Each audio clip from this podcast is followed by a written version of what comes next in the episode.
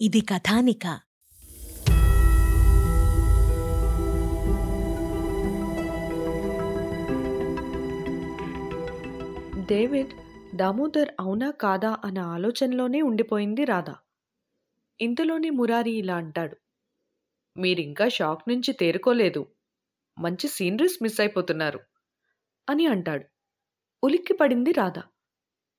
అదేం లేదు. అంటూ సీట్లో సర్దుకుని కూర్చుంది. నో నేను నమ్మను.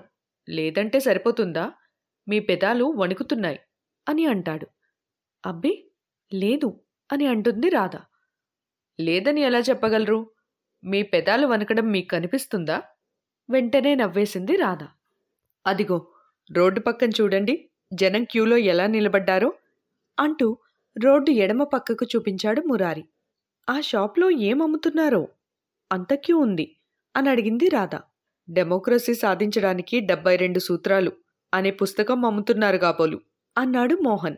అతని జోక్ చాలామందికి అర్థం కాకపోయినా అర్థం చేసుకున్నవారు మాత్రం ఆనందించారు. అప్పుడు మురారి ఇలా చెప్తాడు. ఆ షాప్లో అమ్మేవి nail polish lipstick cold cream ఇలాంటివి.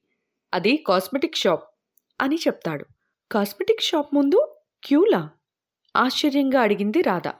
ఎస్ రష్యాలో పౌడర్లు సెంట్లు ఇలాంటివి రేర్ ఐటమ్స్ ఆఖరికి వాసన సబ్బు దొరకడం కూడా గగనకుసుమమే వాసన సబ్బుకి వాసన లేని సబ్బుకి దుర్వాసన సబ్బుకి రేట్లో బోలెడంత తేడా ఉంటుంది అని చెప్తాడు మురారి. అతడి మాటలకు రాధ గలగలా నవ్వేసింది.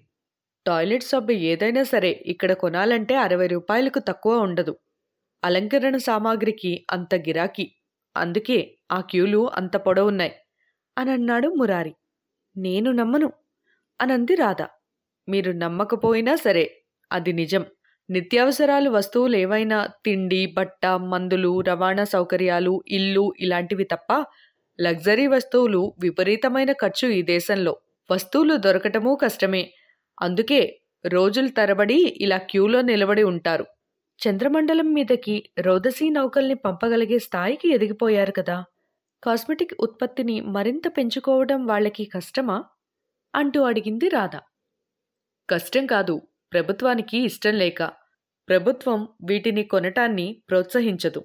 ఈ స్టోర్స్ కూడా రోజుకు నాలుగైదు గంటలు మాత్రమే తెరిచి ఉంచుతారు. ఆ సమయంలో స్టాక్ అయిపోతే వెంటనే మూసేస్తారు. అందుకే ఇలా క్యూల నిరీక్షణ. ఇంతకీ నేను చెప్పబోయే సంగతి వేరే ఉంది అని మాటలు ఆపుతాడు మురారి. ఏంటది? రాధ కుతూహలంగా మురారి వంక చూసింది. మాస్కోలో ఒక పెద్ద మనిషి సెంట్ కొందామనుకుని ఇలా క్యూలో నిలబడ్డాడట. నాలుగు గంటలు గడిచిపోయినా క్యూ ఎదరకు జరగడం కనిపించలేదు అతనికి అప్పటికి మూడు రోజులుగా అతడు అలా రోజూ వచ్చి గంటల తరబడి నిలబడి ఇంటికి ఒట్టి చేతులతో మరలిపోతున్నాడట. అందుకని అతడికి ప్రాణం విసుగెత్తిపోయింది. వెర్రి కోపం ముంచుకొచ్చి చి సెంటు కొనాలంటే రోజుల తరబడి క్యూలో ఏడవాలా? నాన్సెన్స్. గోర్బచవుని చంపేస్తే గాని ఈ దేశం బాగుపడదు అంటూ గట్టిగా అరుస్తూ పరిగెట్టాడట. జనం నవ్వుకుంటూ అతడి వంక చూసి తర్వాత క్యూలో మామూలుగా సర్దుకున్నారట. అయితే రెండు గంటల తర్వాత అతడు నీరసంగా తిరిగి వచ్చాడట. మళ్ళీ క్యూలో సర్దుకుని నిలబడ్డాడట. అతని వెనకున్న మరో పెద్ద మనిషి గోర్బచవును చంపుతానంటూ పరిగెత్తారు కదా పని అయిందా లేదా? అంటూ వ్యంగ్యంగా ప్రశ్నించాడంట. దానికి అతడు లాభం లేదు అక్కడ ఇంతకంటే పెద్ద క్యూ ఉంది అంటూ నీరసంగా సమాధానమిచ్చాడట. మురారి చెప్పడం ముగించాడు. రాధతో పాటు జోక్ వింటున్న మిగిలిన వాళ్ళందరూ కూడా పడి పడి నవ్వారు. వెరీ గుడ్ మూడ్లోకి వచ్చేశారన్నమాట అని అన్నాడు మురారి. ఇది చాలా ఘోరం. రష్యాలో పర్యటిస్తూ గోర్బచవు మీద జోకులు వేయడం అని అంది రాధ. ఇది కేవలం జోక్. జోక్లకి ఎవరూ బాధపడరు. అయినా ఇది స్వదేశీ జోక్. ఈ రష్యాలోనే పుట్టింది. మన దేశాంది కాదు. అన్నాడు మురారి. అంతలోనే మైక్లో ఓల్గా కంఠం వినిపించింది. డియర్ ఫ్రెండ్స్ మనం వెళ్ళిన దారిలో కాకుండా వేరే మార్గంలో తిరిగి వస్తున్నాం. మీ కుడి పక్కన కనిపించే నది పేరు నేవా.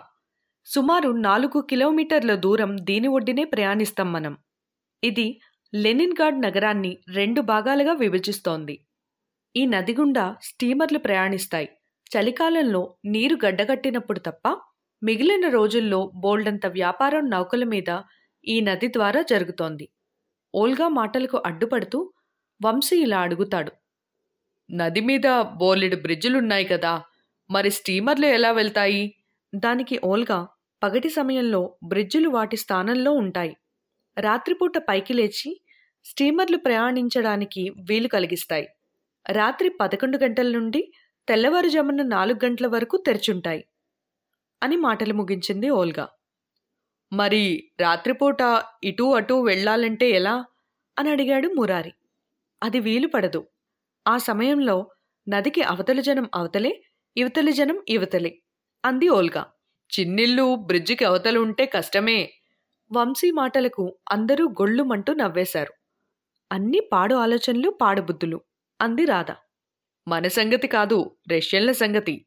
వీళ్ళకి చిన్నిళ్ళు ఎక్కువేనట. ఈ దేశంలో ఆడవాళ్ళు ఎక్కువ మగవాళ్ళు తక్కువ. అందువల్ల మగవాళ్ళకి బోలెడంత డిమాండ్. చిన్నిళ్ళు పెద్దిళ్ళు కాకుండా బుల్లిళ్ళు చిట్టిళ్ళు కూడా హాయిగా నడుపుకోవచ్చు అన్నాడు వంశీ.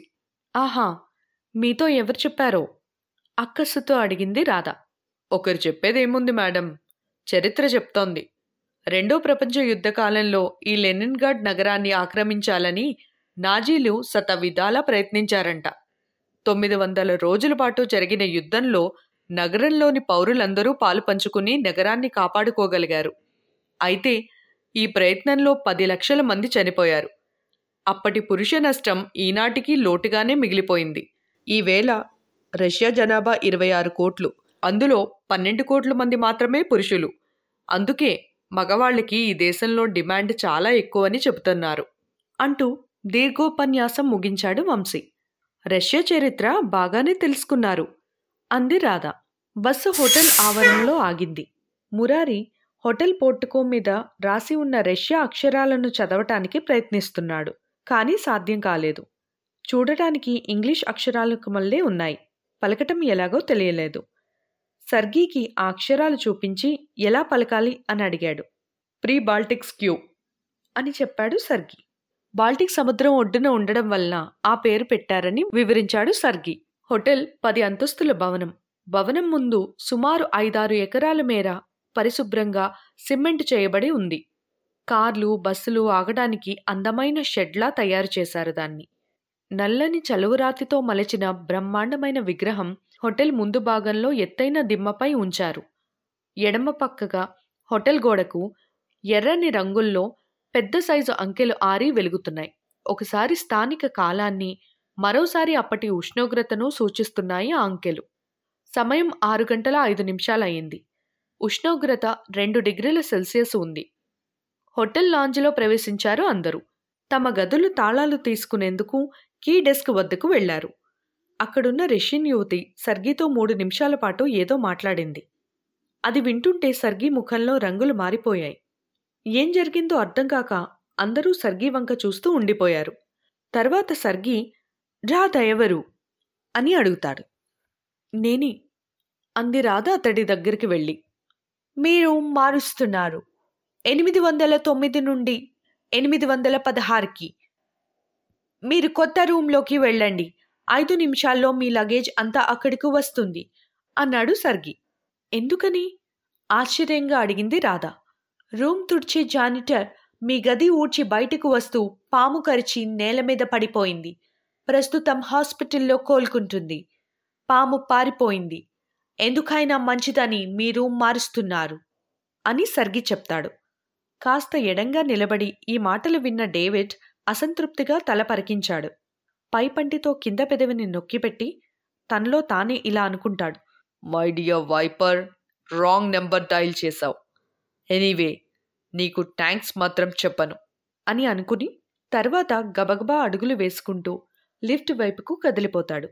ఆ సమయంలో మరొక విషపు ఆలోచన అతనిలో ఆకృతి దాల్చడం ఆరంభించింది.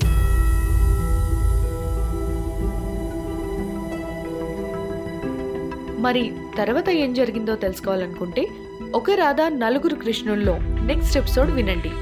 ప్రతి శుక్రవారం మీ ఫేవరెట్ పోడ్కాస్ట్ యాప్స్లో రిలీజ్ అవుతుంది.